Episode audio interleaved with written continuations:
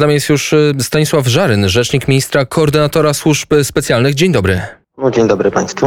Y, Dziś y, dowiedzieliśmy się, wspólne działania ABW, Straży Granicznej oraz Policji pozwoliły na zatrzymanie członków grupy przestępczej. Chodzi o sporą ilość broni, nielegalny handel bronią. Z, zatrzymano, zabezpieczono nielegalny arsenał. Ile osób zatrzymano?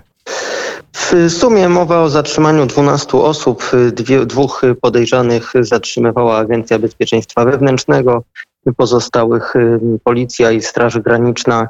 Mowa o wspólnych działaniach, które doprowadziły do rozbicia niebezpiecznej grupy przestępczej, która zajmowała się nielegalnym obrotem bronią.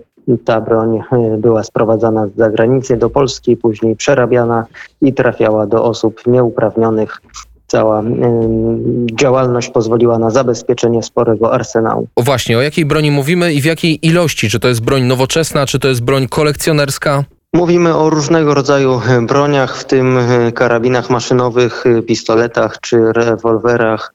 Mowa również o broni bardziej historycznej, ale te wszystka, ta cała broń była sprowadzona, później anonimizowana w Polsce, przerabiana i e, odsprzedawana. Zdecydowanie mowa o e, takich e, broni, o takiej broni, takich sztukach broni, o, również o amunicji, która mogła być wykorzystana do działań agresywnych, do działań fizycznie zagrażających bezpieczeństwu. Czy ta broń, ostatnie pytanie, była wykorzystywana do sprzedaży na rynku wewnętrznym, czyli w Polsce, czy eksportowana dalej? Ta broń była sprzedawana w Polsce. Mowa o e, niemal 100 sztukach broni, które udało się zdobyć, zabezpieczyć.